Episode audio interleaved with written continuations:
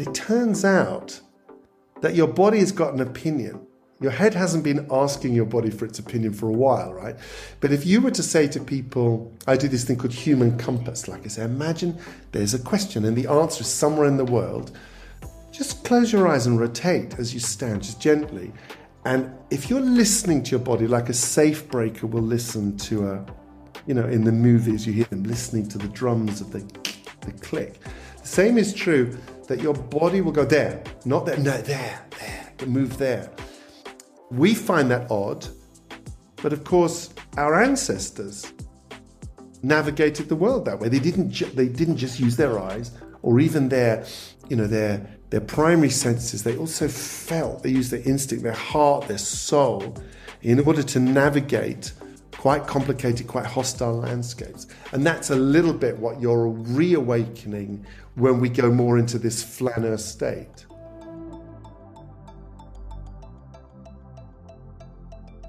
Hello, and welcome to the Conspiracy of Goodness podcast, where you'll hear conversations that generate one aha moment after another for you. There is an enormous wave of goodness and progress well underway in the world that almost no one knows enough about yet. It is so well hidden by the negative noise in our media landscape that I'm calling this goodness a conspiracy of goodness. And if you're listening to this podcast, you are probably here because you're part of this wave. You're probably doing some remarkably important things in your own circles as a giver, a doer, or a helper. And the guests on this podcast will give you inspiration, joy, fresh ideas, and how to continue this role that you have in your circles. It is still an amazing world, and we're here to introduce you to some of the people making it that way. Every week, no matter the topic, we're going to take you on a little journey with people who will give you pearls for your own. And every day, you can see more and more of what's right with the world. So, welcome. I'm Dr. Linda Ulrich, founder of the mothership of this podcast, at a website called The Goodness Exchange, where you can have instant access to good news, stuff that should be covered in the news media, um, without politics and without ads. So, there we're focusing on what's right with the world. And the purpose of this podcast and the Goodness Exchange is to put a spring in your step again every single day. And we're going to get to that right now with a wonderful guest. David Pearl. David is an author, a speaker, and um, a, a business innovator. He is the founder of an amazing organization called Street Wisdom. It's an international mm, sort of social venture that is helping tens of thousands of people in over 80 countries turn off the tendency towards being on autopilot and turn on to a world of wonder and see the world with fresh eyes. Street Wisdom is a movement. It's a it's a nonprofit that's available to everyone around the globe. Um, and it helps people um, with well first of all it's run by a lot of volunteers and it helps people from all kinds of major streaming platforms um, find peace of mind more clarity um, help see the world through eyes that are full of possibility so, uh, just to give you a little bit of background about David Pearl's journey, it's been a circuitous one. David Pearl was a boy soloist with the Royal Opera when he was nine years old. He sang with Placido Domingo. He was eventually a, a world touring orchestral player, and in 1994, something switched he got asked by one of the uh, a large uh, corporate leader to bring his powers of creativity to solve some of their biggest problems. And since then, he's been on a journey to help us all see the world with fresh eyes, using mm-hmm. creativity and wonder and you know extraordinarily new ways of considering what we can do new and different. So he's got three books, lovely. One is just the most fabulous uh, uh, title for a book I could imagine. It's called "Will There Be Donuts," and um, it was among the top uh, the top uh, summer reads in 2013. Then there's a book called "The Story for Leaders," Story for Leaders, and that's about how extraordinary the extraordinary power of storytelling, which is a topic all on its own that I can't wait to dive into, and we will hear a little bit. And his most recent book is called "Wanderful." That's with an A. Wonderful. Uh, human navigation for a complex world. Ah, these are some topics that we can all take flight from these days. David, welcome to the Conspiracy of Goodness podcast. Oh, thank you, Linda. I'm just basking in the warmth of your welcome and just wish I could get my wife in here to say, You see, you see, someone, someone raped me. Um, no, that's wonderful. You're very generous. It's great to be here. Looking forward to this. Well, I tell you, um, we wrote an article about your work um, in uh, about two years ago, and I'm go- we're going to make sure that people have access to that article because it really gives a lot of detail, a beautiful, fun, fun video in it as well uh, about street wisdom. And um, so, right off, I need to say that almost anything that David and I refer to will be in the show notes. So, if you go to the Goodness Exchange to listen to this podcast episode or watch it, we do it both in video and audio, you will have access to an even wider landscape of David's work and resources about what to do next. So, I'll start right off by by telling people that. So, David, you know, where does this come from? When when did you decide that wandering around our cities or our our, our spaces right outside our front door was a place to to get some experiential learning? How do we get here? Wow, it's a great question, and it's so easy to sort of post-rationalize and say, "Yes, I decided this," and but I think like a lot of uh, a lot of life, it it I'm not sure if the idea, idea came from me or through me, if you like. Um, I often say I didn't found street wisdom; it found me. But so there was an emergent quality to it. But I guess, I, in fact, in the book, I try and trace back where it came from. And there were certain some experiences when I was a kid, which I had on the streets, some good and some not good. My I sadly saw my brother hit by a car. He's fine now, but it was a traumatic experience. But it also taught me that what the parents call reality isn't as real as they think. It can be upended in a in a moment, and if it can be upended, it could also be righted in a moment. So I've always it kind of shook in probably quite a helpful way. I wish it hadn't happened, but given that it did happen, it kind of made me think that there were things to learn out there in the you know, in the world that, that, that probably weren't being taught in school. But I think I think the probably the the um, the real catalyst was being lost. You know that I don't know about it's the same with, if it's the same for you, um, Linda, but I I I think it's a very human quality that you you you you you learn what you need to learn and then you teach it.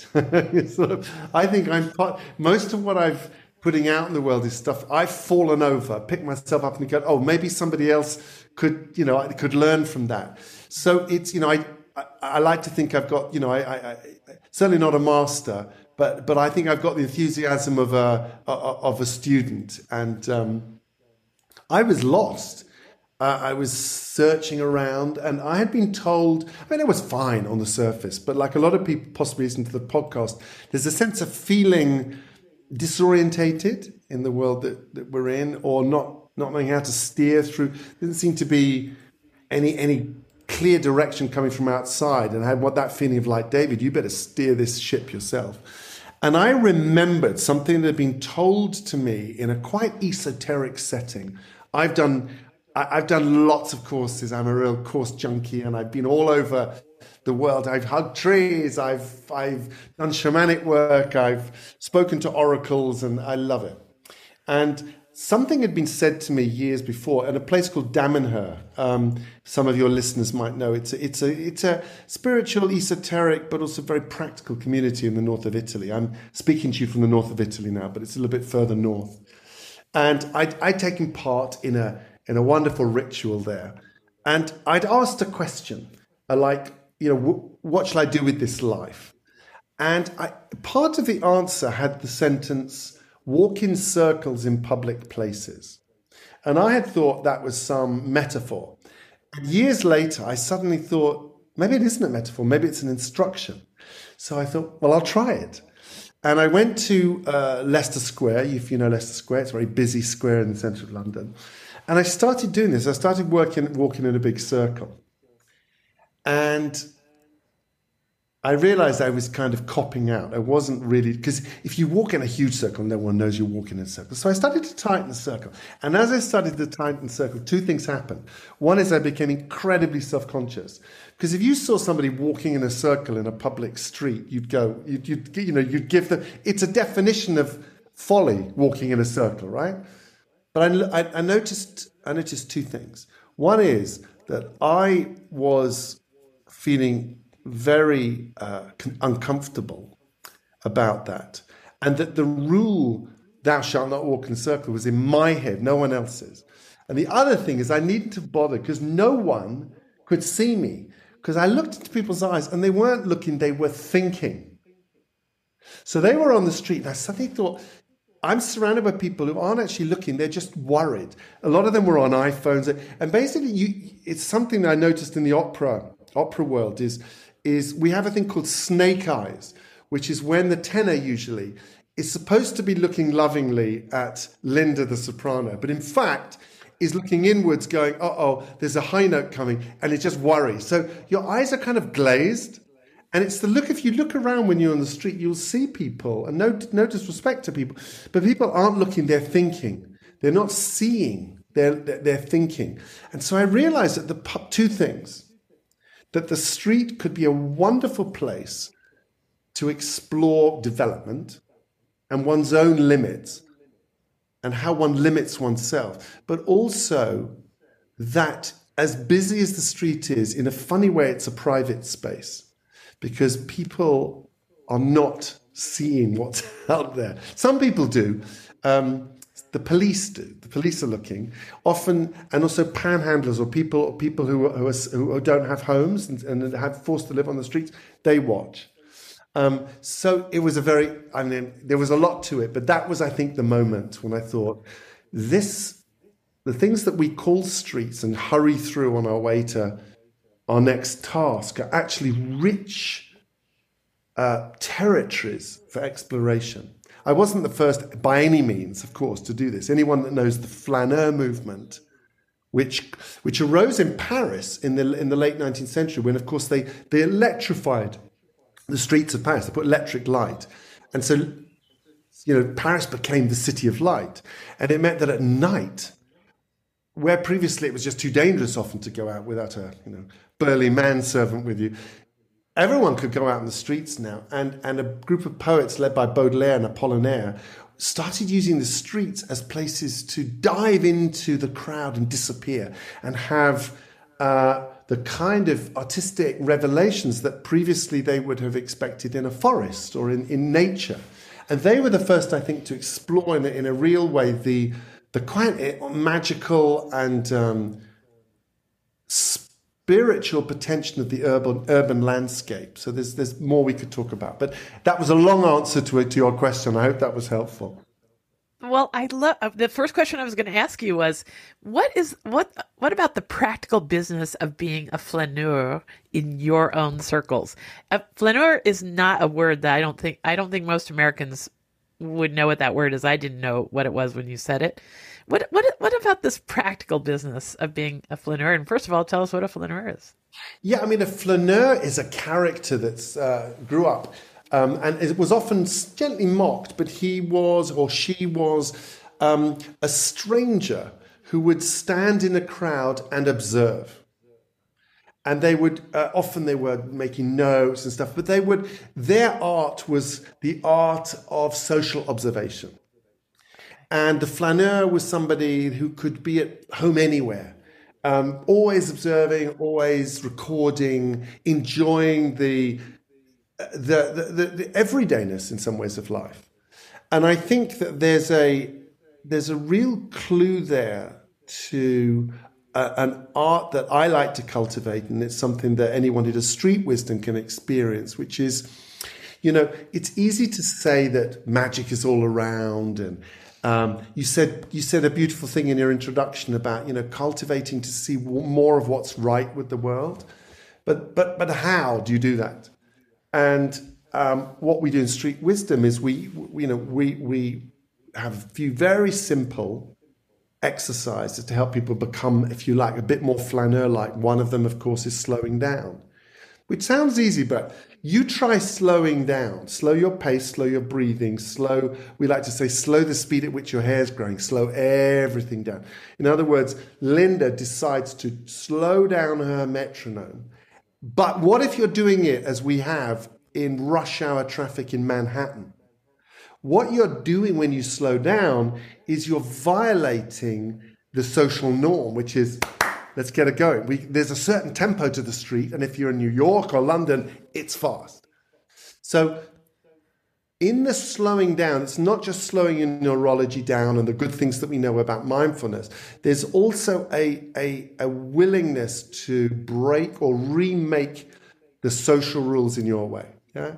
Another thing we do is is increase our awareness, and that's important because for many of us, it's our eyes have become the thing that is our main uh, uh, our main sort of system of awareness.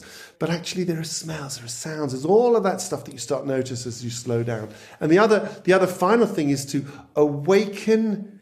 It sounds quite highfalutin, but basically awaken your physical intelligence. I'm sure you've spoken much on your podcast about this, but uh, for one reason or another, we've started to think over the last decades, century or so, that our intelligence resides in our head, in our cranium. And of course, it isn't. It's distributed throughout the body, and the body's wise. And awakening the body's wisdom and getting it to navigate, not uh, we, we put it this way let your feet take your head for a walk and you, anyone can do that right now you could just stand up and instead of deciding to go where your eyes tell you to go you could just ask a question and, and rest. And let your feet turn you in the direction that your feet think the answer might lie. It's like a game as a kid, it's like a treasure hunt. And it turns out that your body has got an opinion. Your head hasn't been asking your body for its opinion for a while, right? But if you were to say to people, I do this thing called human compass, like I say, imagine there's a question and the answer is somewhere in the world just close your eyes and rotate as you stand, just gently. And if you're listening to your body like a safe breaker will listen to a, you know, in the movies, you hear them listening to the drums of the, the click. The same is true that your body will go there, not there, no, there, there, move there. We find that odd, but of course, our ancestors navigated the world that way. They didn't, ju- they didn't just use their eyes or even their, you know, their their primary senses, they also felt, they used their instinct, their heart, their soul, in order to navigate quite complicated, quite hostile landscapes. And that's a little bit what you're reawakening when we go more into this flaneur state. Ah, the wonder there is just now, now I'm filled with curiosity. So, one of the things that you say is that knowing our body and our innate navigation, we can just step outside our door. Like we don't have to go on wild vacations to experience the wonder and the and open up these parts of our brain that is asking better questions. I mean, this is something available to us all. Right? Well, during the pandemic, we probably had to do it indoors, but tell us what we'll find when we go to the Street Wisdom website and how how the group groups work and how individuals tap in and all that. Just give us a super basic understanding of what street wisdom is. Yeah, well, uh, thank you, thank you for asking. Yeah, I mean the the the the beauty. I mean, like you, I think, Linda, I love to go into complicated and uh, you know intellectual, curious corners. But what I've has been beautiful about street wisdom is the discipline of simplification. And so, over many years, I wanted to create something which I have with my colleagues, which is so simple that it doesn't require any additional information or buy in. You just follow simple instructions and it works. And so I say with pride that it's a quite simple process. It's in three parts. There's a tune up where you tune up your senses, tune in really to the world around you. There's a quest, which is a, a period where awoken with your with your senses awake, you go for a walk asking a question. And it can be any question you like. And you begin to record what you notice. And it can be through any of your senses. It's a smell, it's a sound, it's a, you know, words on an advert or whatever it is, and then in the final section, uh, you share. There's a thing called the sharing where you share whatever popped out at you and how it might be an answer to your question. What you find on the website is uh, um, you find uh, simple instructions about how to do the, the, the, the experience, what I call a workshop. We call it a workshop. How to lead one. If you want, if Linda, you want to lead one with a few people uh, live, you can do that. And also, if you want to hop on one online, and there are many online, you can also do that. Um, it will also direct you to Spotify and other places where you can download what's become very popular, which are audio guides, where I uh, take people through the stages of the um, workshop at their own speed so they can listen to them. We, we've broken them into small chunks, so they're like little audio uh, tracks. And people seem to love them because they can put them on and listen to them, do, do, do the street wisdom in their own way, at their own time, at their own speed. And uh, that was the intention that we could where we started we when we started we felt people all had to be together and it had to be live. But partly the pandemic pandemic taught us that we can do it powerfully online. But also over time we discovered what's important. And the important there are a few simple instructions. These are available on free spotify downloads currently in english but soon to be in multiple languages nice okay so one of the things that um, that we talked about that I was kind of fascinated by is this practice that you um, or practice or a process. I'm not sure what you would call it, where um, I am you. Talk to us about that. About that. I, I think that you have some interesting thoughts on that topic. I am. Yes, you. I think I must have been a strange child actually, because it's some. That's an exercise that I created for myself when I was a kid but um, in addition, just for clarity, in addition, so there's the basic, if you like, the fundamental street wisdom, which is what I've just described. There's a whole community of volunteers, as you've described, as, as you've mentioned, who have sort of fallen in love with it, taken it on, and for them, and I call them jokingly street wizards after street wisdom, um, and that doesn't mean it's just men, obviously, it's uh, gender non specific. Um, for them, I've, we've generated extra activities, extra. I think a practice is a good word, by the way, because I think that's what it is. This is creative practice. Um, and one of those practices is, as you mentioned, uh, I am you. So if anyone wanted to try this, the, the idea about this is, and I think it's something that often happens when you do a street wisdom like experience, which is you get a simultaneous sense of your uniqueness, but also of your connection with everyone in the crowd. Does that make sense? It's a simultaneously, I am very me, but also I'm very like everyone else. And what why I think that second thing is super helpful in our very individualistic age. I mean, everyone's walking around with their own playlist and own Facebook page and their likes and their followers and all that stuff. Okay, fine. It's it's a it's a it's a it's a it's a feature of life, and certainly putting people at the centre of their story, um, as we we maybe talk more about story, has a can have a powerful effect.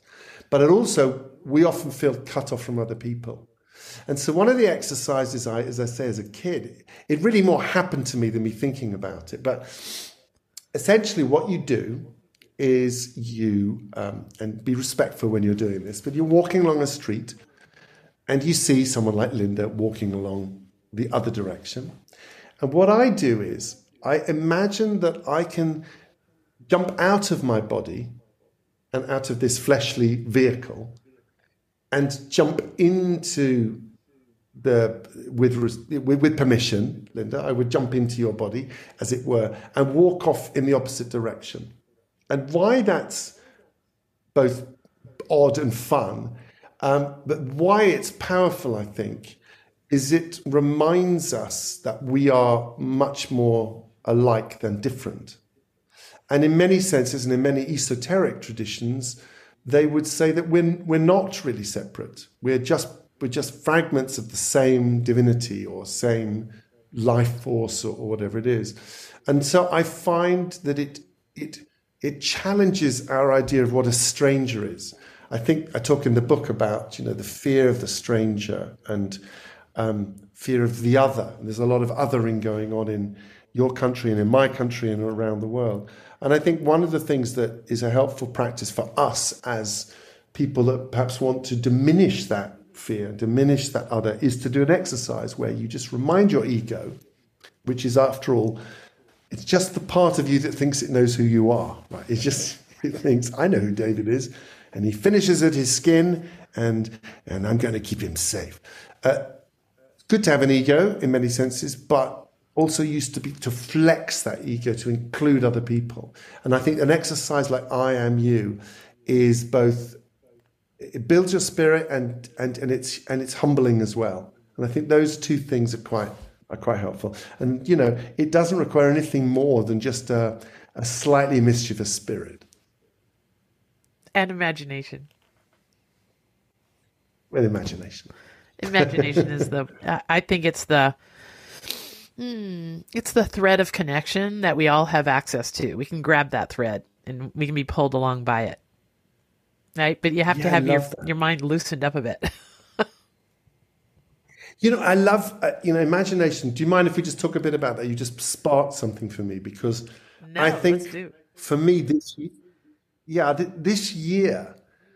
I mean, imagination is a word we use all the time, and I, and I use this often. You don't think about it, but one of the things I think is amazing about imagination, and this relates to my work on story, is that we humans have an ability to see what isn't there we can create an image in our minds of something that isn't there, and we assume that's e- easy, natural, normal, and everyone can do it. I think it's quite amazing uh, faculty.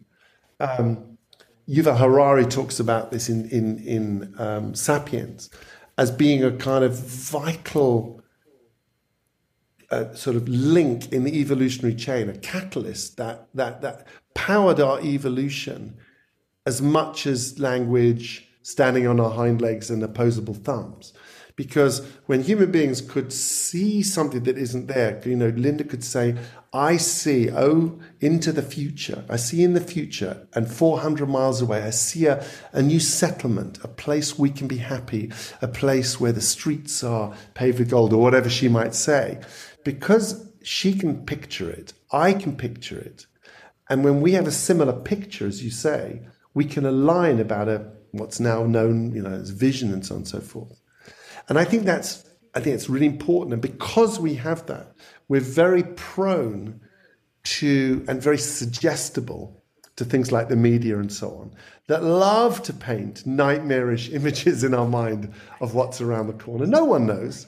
No one knows what's around the corner, really. So there's a lot of guesswork and a lot of image making. And I think that one of the things that um, we could be doing on this podcast and, and elsewhere is exercising our imagination, particularly so that we can see better futures. And the reason I say that is because you can get criticized as being unrealistic. I'm sure you've had this and impractical and, and uh, dreamer. Oh, you're a dreamer, Linda Ulrich. Dr. Ulrich, you're a dreamer, you're an idealist. And what people are often arguing for is the bone crushing, soul destroying image that they say is more likely.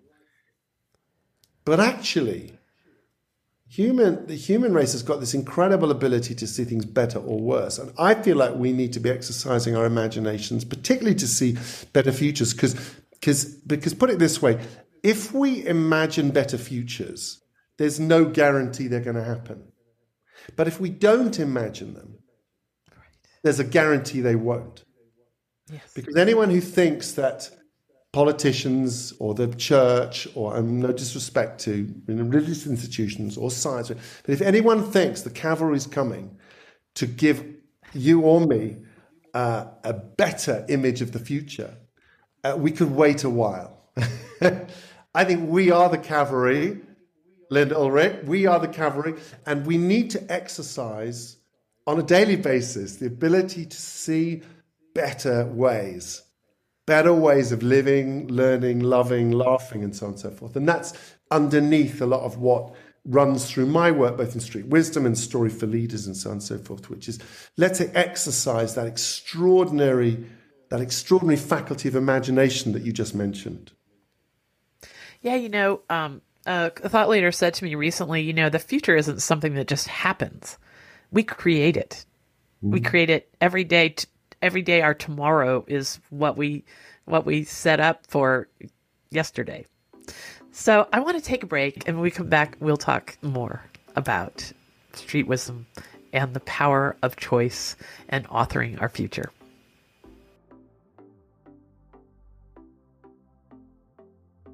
Hey, Dr. Linda here. Did you know that a recent Harvard study found that exposure to just four minutes of good news each day will make you 32% less anxious and 18% more optimistic? Just four minutes. We've all got that much time to devote to our worldview and our sense of flourishing.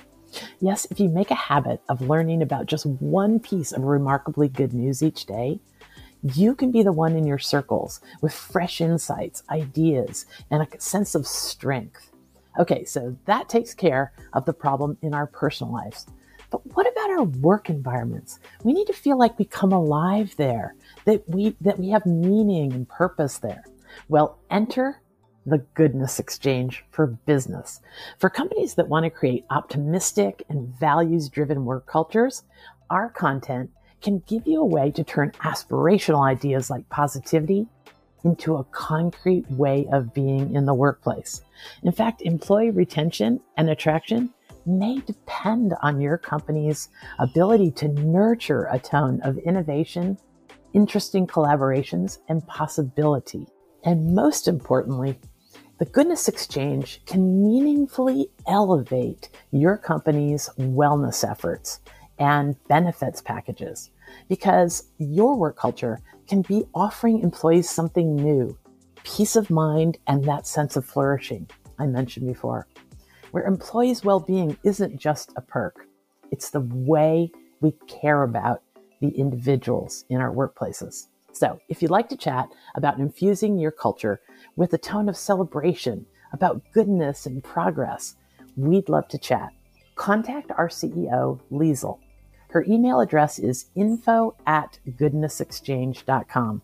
Thanks. Okay, we're back with David Pearl, founder of a, an amazing organization called Street Wisdom.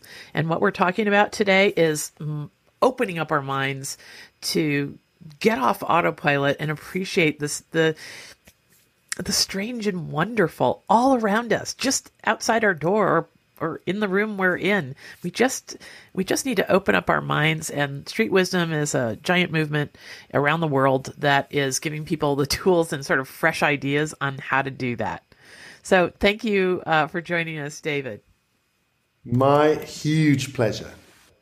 So when we uh, when we took a break, we were talking about authoring the future, and you know I I don't know if this autopilot problem that we're on um, is at the heart of it. I'd be interested to hear how you think. But you talk about helping people make choose options that that we're going to be really proud of.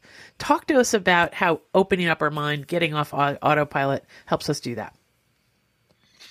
Yeah, I mean that that idea that um, you know the, the idea that, that the future it really helps me anyway to think what choices can I make that the future will deserves, if you like. Because I think you know there's there's many ways to the future. There's an infinite number of possible futures, and maybe a way of. I've often wondered, what am I doing? How do I describe what I'm doing? And I thought maybe what I'm helping people do is making help them make choices the future will be proud of. you know what I mean? That would be an interesting way of thinking about it. And and what I think um, uh, mitigates against that is, as you said, uh, if we're on autopilot because um, the instructions that we would be following on autopilot aren't our own. They, we have been programmed by others, and they may have the very best in, uh, intentions. But I'll often say to people, I'll often ask people to think, look into their brains and go, look, um, everything in your mind right now didn't happen, isn't happening, and isn't going to happen. And by what that I mean is, our memories. Did it really happen when I had that fight with Linda? Did who said what with it? You know, it's like everyone laughs. Everyone knows that your memory is selective. Very few of us live in the present, really the present, the present moment. You've got to be a Zen master to do that. And then everything about the future is essentially guesswork. Okay. And humans don't like that, so they create stories about the future. Now, often, if you look into the story files of your mind, those stories that you're living, you didn't put them there.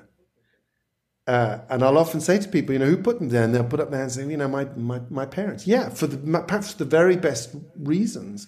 They have an idea about what David and Linda can do. Who else? Your teachers. Yeah. Who else? Politicians. Absolutely. How, how about, uh, you know, advertisers? Yeah. Your, your teach, you know, education system and so on and so forth. So I think that, I think that for a way of thinking about our trajectory forward is that we're following a story a storyline that, that may or may not be ours. So what I what I try and do and I try, is two things. Is one is have people um, take a look at the stories in their mind and maybe choose the one choose their fiction. Yeah, choose the fiction you want.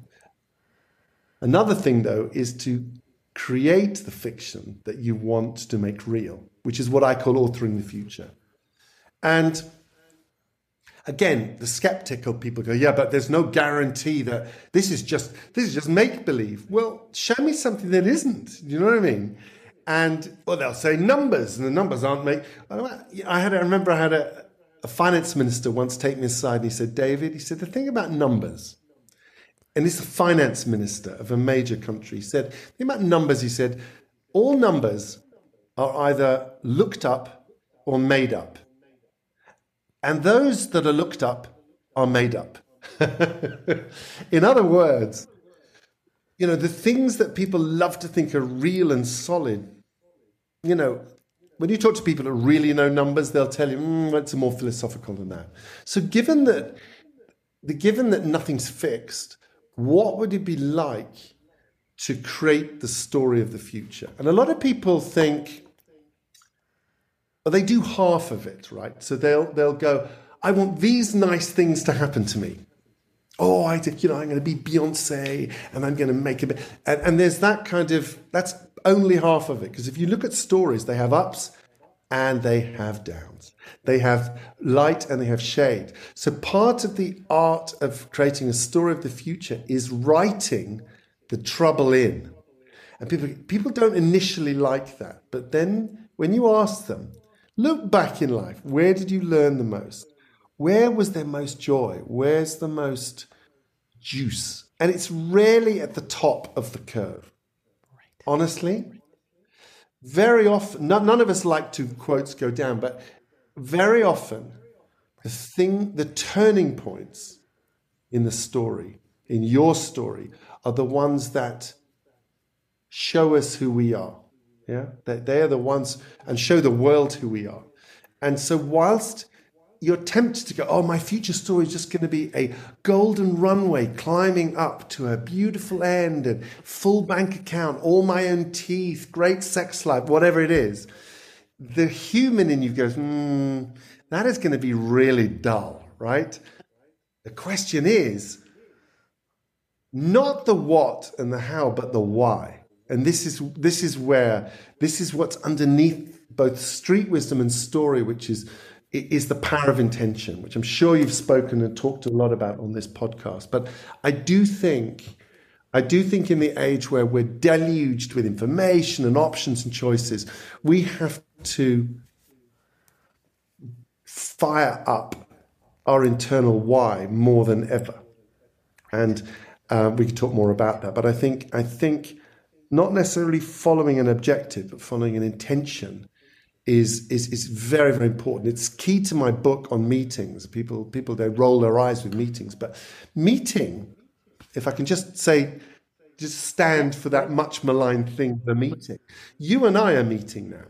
I think the problem is the noun, not the verb. The ability to meet is gorgeous. It's glorious. It's it's the source of our human connection. It's amazing. Meetings um, The noun are a kind of mechanism, and for most people, they're a mechanism that is life hollowing. One of the reasons for that is they're driven by what, not why. And when I'm working with organizations and individuals, it's like you go into a meeting with a strong intention and an intention that is powerful, that will generate value for everyone in the room, and everything changes. It's not, it's not, it's not the what that's the problem, it's usually the why. We could talk more about that. But anyway, yeah. I can't even remember what the well, question you know, was, but well, it just reminds me of something you said during our, our pre call. You said, um, treat the world around you like a crazy partner. Yeah, I mean that's that's an interesting. I think loneliness is is uh, people feel quite alone, and I think they're th- and also they they find the world around them can it can be it can be distracting, it can be noisy, it can be threatening, it can be, and for that reason, a lot of people we we fall in on ourselves, and I, I I'm totally recognize that in myself as well. But I think the last few years have been, a, a, a, the world has demonstrated to me that if you can open up to the world around you and, and, and indicate you want to play, like the world's a puppy, um, it will play back.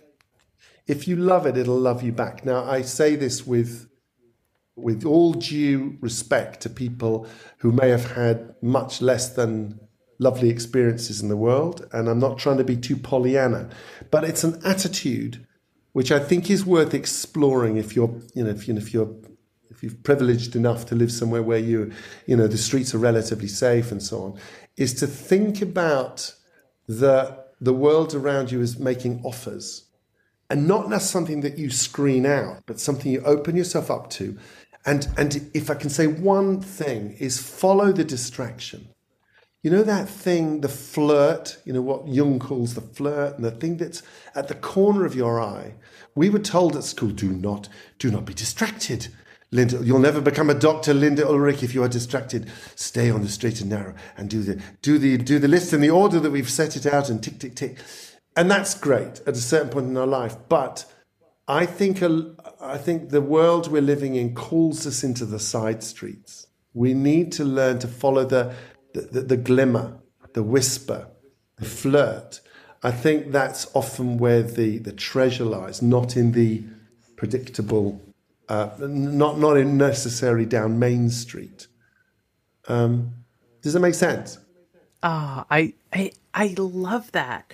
I love that. It goes. It reminds me of something that you said. Um, that how we how we are um, this this particular thing that you're talking about can either lead to a distraction like the digital world can can like suck us in with that almost that same sort of principle that you're talking about yeah. or we can choose not to you know you talk about this this notion of being the kind of person that says hey did you see that yes. and that that could be full of good things that we see on the internet or good things that we see on the street but a lot of times we're we get sucked into this um, this this channel of low of low energy, and I think yeah, it's, it's I, reverse sides of the same coin that you just spoke about. Absolutely, and again, if I can say that I, in myself, I notice that intention again is the key, and I am a doom loop, doom surfer, or whatever you call it, doom scroller at times as well. And if if I if I am if I am intentionless, I'm a bit of a vacuum and I'm in either the street or, or on the internet, I can I can be I can be I can be led. After all, on the street, people are basically trying to sell you stuff. There's adverts, there's shops, there's the streets are very transactional, and people are trying to sell you stuff. So you can get drawn that, but it makes an, all the difference in the world if you enter, whether it's the internet or the street, um, with a strong intention. And I think that to go back to street wisdom for a second, the way it works is people tune up their senses and they go for a wander, not a walk, but a wander. That's to say, a non linear, um, it's a wiggly route. Yeah. But what makes it, what causes the wiggle is asking a question. So I might say, and the question, we give hints about the kind of question. Basically, don't make it too huge, like why is there life on Earth? You know, that's don't make it too small and, and, and insignificant, but go for something. Um, we often work with businesses all over the world, and we'll ask them to take a business problem. Uh, the only caveat is it must have me in it. It must have you in it, uh, the person. It's not like uh, why does company X or how will company X grow? It's not that. It's how can I help or what would it be like if I were to? It needs to be perfect because we've got two legs, not 1500. And so it's a personal quest. As soon as you, as soon as you have a question, and it, one, for example, one I love is show David stuff he needs to know now, but he doesn't yet know. So in other words, what is it that's in my blind spot? Well, you can't by definition see it. But if you ask that question, what does Linda need to know now that she doesn't realize? Yeah. Suddenly, and you let your body take you, suddenly the distractions you talk about, it's much more like following a, a paper trail, a, a, um, clues in a in a in a in a treasure hunt or something. Yeah. You activate your awareness, your senses and your awareness, and suddenly the distractions are meaningful. And your mind makes meaning. I often say to people, you know, um, yes, creativity is about joining the dots. But first, you've got to collect the dots to join. And so I think what, what, what is useful for all of us as you know people that like to feel you know they want to have creative ideas is go do some dot collecting. And the street is a wonderful place. The outside world's a wonderful place to collect the dots to join. So, um, how I've used your your um, the street wisdom ethos or how I thought of it. Um, recently, I was in Boston at a seminar, and I'm having um, some questions in my mind. What should I do? What should I do about this personal problem? And do I speak up? Do I let it go? You know, when do I, you know, whatever. And I posed myself the question, and then I just took a walk in downtown Boston. And um, am I thinking about this right? What happened was when that when that question was constantly playing in my mind, I noticed part of a sign that had a word in it that was covered up by another sign, but the word I needed to see was the part that was revealed. I probably wouldn't have noticed it had I seen the whole sign. And it was the word good. It and and it was part of a longer title. And I was like, "Oh, I need to see the good in this person." Right now, I need to stop only seeing the bad and the parts that's disappointing and take a mental journey about what's good there. Okay, so then I'm walking down the street. I'm just giving people a real life example. I saw some cracks in the street and they formed like a an image in my mind as and I and that triggered another better way of thinking, a better question about this problem. Is this is this sort of the the way it, works? You just start you practice the art of noticing. And if you if you have a question, some a little bit of a quest on these wanders. Um, it your mind seems to be a sense making machine, and it comes upon different answers that you would never gotten to any other way. Do I did I kind of capture that right? Yeah, I mean, you describe it so well. You describe it really, really well, and and I think that I think that that's as we said. You know, the question is essentially a simple way of being intentional. You went out, you didn't just go for a walk to get away from the problem, you took the problem for a walk and you start noticing things. And it's interesting to me because there are people that do street wisdom that firmly feel as though the the message is coming from outside. They're saying, and and and that's great. There are others who say, no, no, no, it's not. It, it's it's really, and I think this is quite interesting that actually what you're seeing is what Linda already knows, but she doesn't know she knows. So, put another way, an exercise like this takes what's in your unconscious mind, puts it out there so you can see it, so you can spot it, because in our unconscious mind, it's, it's by definition not conscious. In other words, Linda noticed good because it was Linda looking as the Tibetans say, what you're looking for is what is looking. I would seen something different because I was looking for something different. So I'll often say to people, you didn't just walk through the street, Linda, you just walked through Linda. Everything you saw, in a way, is Linda looking out and projecting back. And what, it, it, whether you're an outside in or an inside out person, I could care less as long as you're getting value from street wisdom. But I, I do very much resonate with what you say. And sometimes also it's very simple things like that word. I'll give you an example, it happened to me. I'll confess now, just because it's us, just us listening. Um, sometimes I may be the founder of Street Wisdom, but sometimes I just don't want to do that. You know, I just like, oh, no, I. Please, can I just walk down the street? But I promised my my my colleagues that that I would we would all do a street wisdom about street wisdom because we got to a point in in our development where we, we needed to think about what came next for the for the non-profit. And I was like, uh, I was in New York, and I was like, I had to get to the airport. I was like, I don't want to do this, but I had to. So I went, oh, and I was so shirty, and I was so grumpy about doing the the tune ups, and I partly I thought it's not going to work. It's not going to work, you know. Well, blow me. I do the tune ups, and I turn my head, and suddenly there's a news agent, uh, you know, place selling magazines, and the only word I can see is Pearl, my name. It must be 70 examples of my name screaming back at me. Wake up, David, basically. It was like, and I, my jaw hit the floor. What had happened? It happened to be the anniversary of Pearl Harbor. And the magazines were all backed up, but all of the spines had covered the word harbor. And all that you could see was the word Pearl. And the hair stood up on the back of my head. And I thought, David, pay attention. And from then I had the most extraordinary, revealing 45 minutes. But I'm saying that in all humility because, um, you, you know, day to day we we relearn our skepticism and we re- and we lose the magic which is why my book is you know it's about how to find the you know how to find the wonder in the everyday every day. How, how, how are we going to do that? We need you know so anyway yes. All right so that was lovely because i was going to ask you about a specific you know i i had my own little awakening moment there and I, and I was going to ask you to, to tell us about one of yours so that's perfect. And what I hear in your story and mine is we're not talking about something spooky here.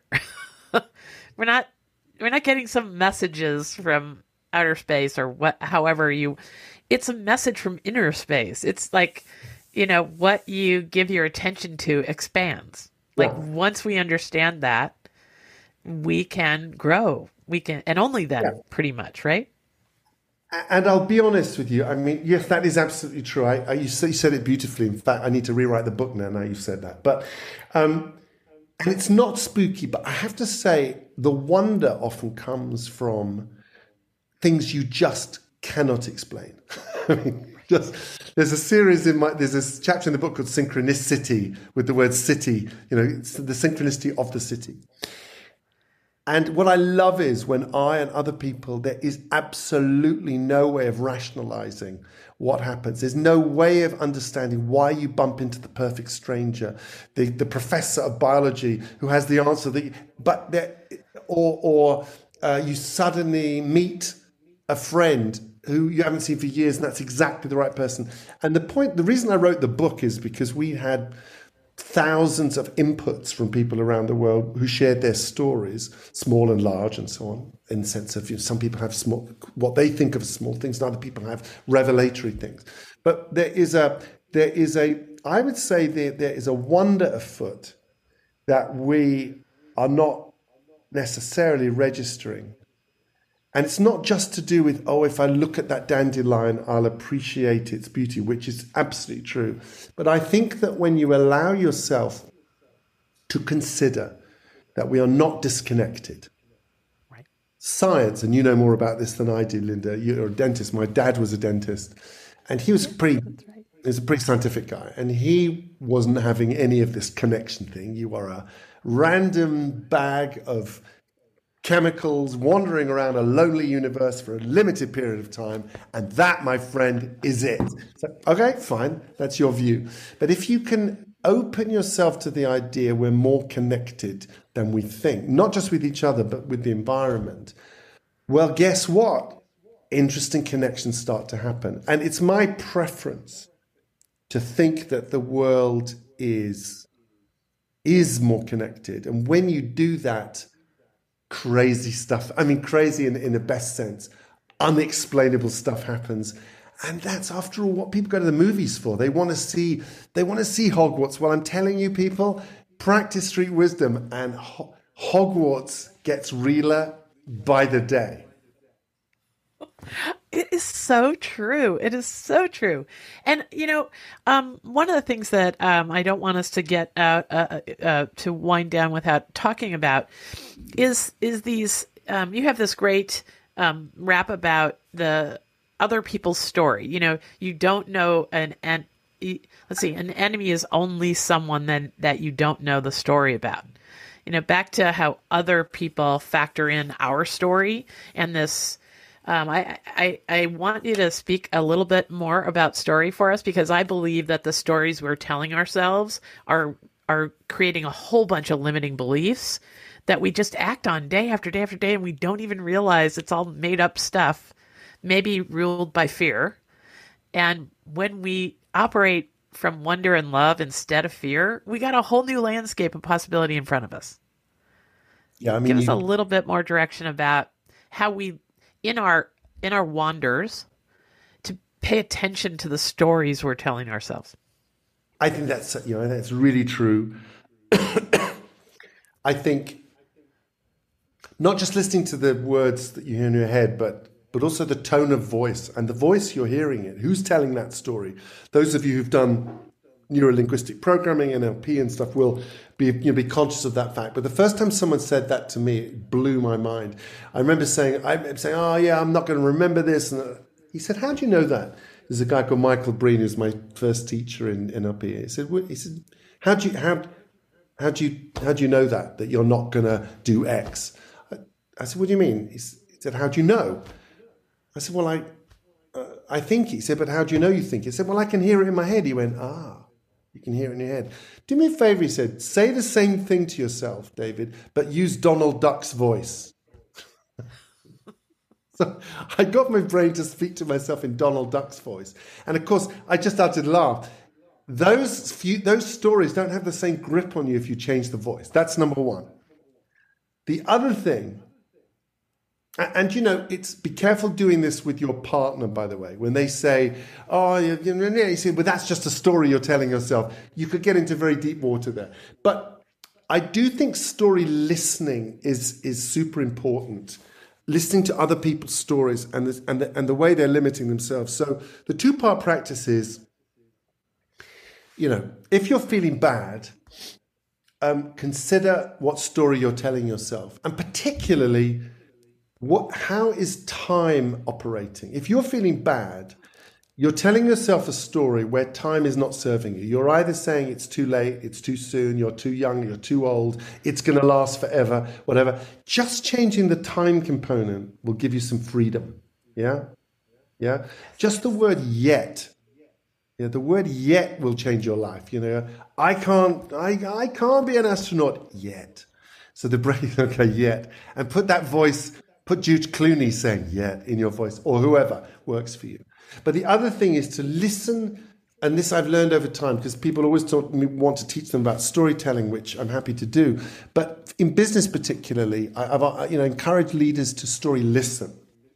And that's to say, when somebody comes to you with a story that doesn't serve them, um, ask good questions. Questions which will wobble wobble their model because really a story is just a model of the world, right? And this is not as hard as it sounds. Your mother, your granny used to do this. When you went to your granny and you said, He's left me. I'll never live again. I'll never love again. Ah. A good granny will say, Never? Never really? And you'll go, well, okay, maybe not never. Ah, so not never. So people that love, really love you, will ask you questions that help you question the story you're telling yourself. It's very tempting to try and replace a, one story with another. Men do this a lot, right? Don't think this, think that. It's like, good luck with that approach. It can sometimes work. But I think that the most compassionate thing to do is listen, listen lovingly to the story of the person that's telling themselves, the, the story the person is telling themselves, and then ask some questions that allow them to change some detail in the story for themselves. Then they walk away with a story that they have authored, not a story that you've imposed. Does that make sense? That is a wonderful piece of advice. I could apply that this evening. as soon as my as soon as my engineer daughter gets home. Oh yes, this is so true. Thank you so much for that little pearl, David. I I gotta tell you, um, I think we could talk on and on. Uh, we may we we will have to make this a part one and two. Very rarely do we do that on the goodness exchange, but I've got I've got seven questions we didn't even get to touch, and I I love the the the energy, the fresh eyes that you're bringing to our daily experience because we don't have to do anything special with anything David just talked about. We just have to walk outside our door and and experience life with a with more of our mind engaged in in just all the questions and all the possibilities. So if we wrap up here, I want I've got two last questions.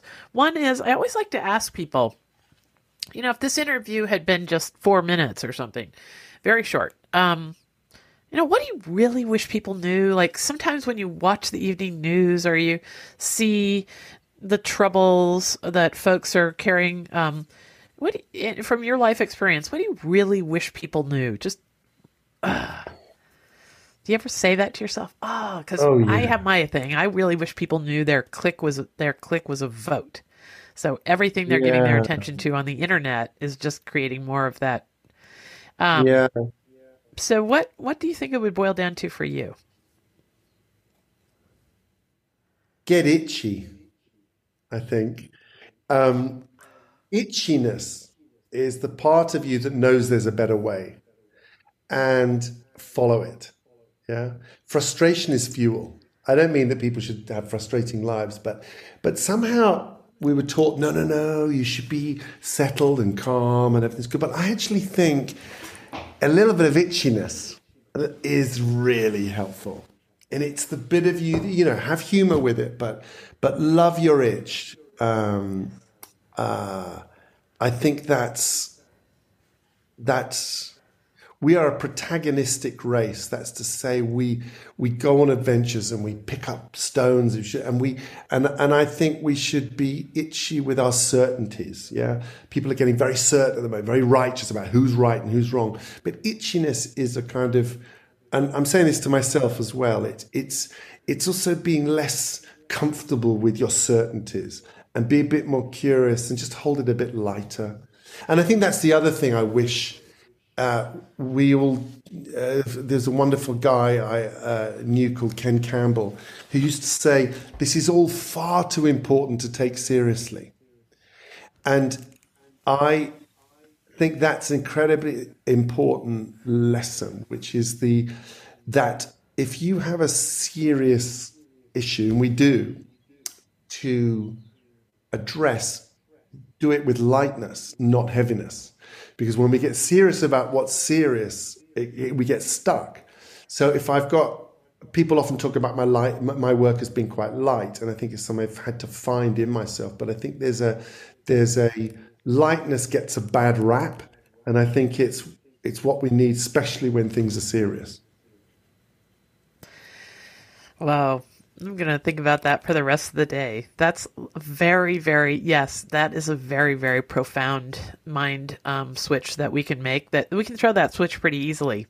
And you're light. I get it from you all the time. You know, you've got a, you're about, it, my sense is, you know, this whole idea of a, a conspiracy of goodness has got a, it's, there's a little joke, there's a little mischief in there, which I think is so helpful. Yeah, we got we got to look for a little lighthearted mischief in all our our trials. Um, I, I, I tell you, this has been a lovely interview. I can't thank you enough. Um, where where can people give us the big major places that people can find your work and what you're open to and all that? Yeah, I mean the the the uh, my my, uh, my website's called davidpearl.net.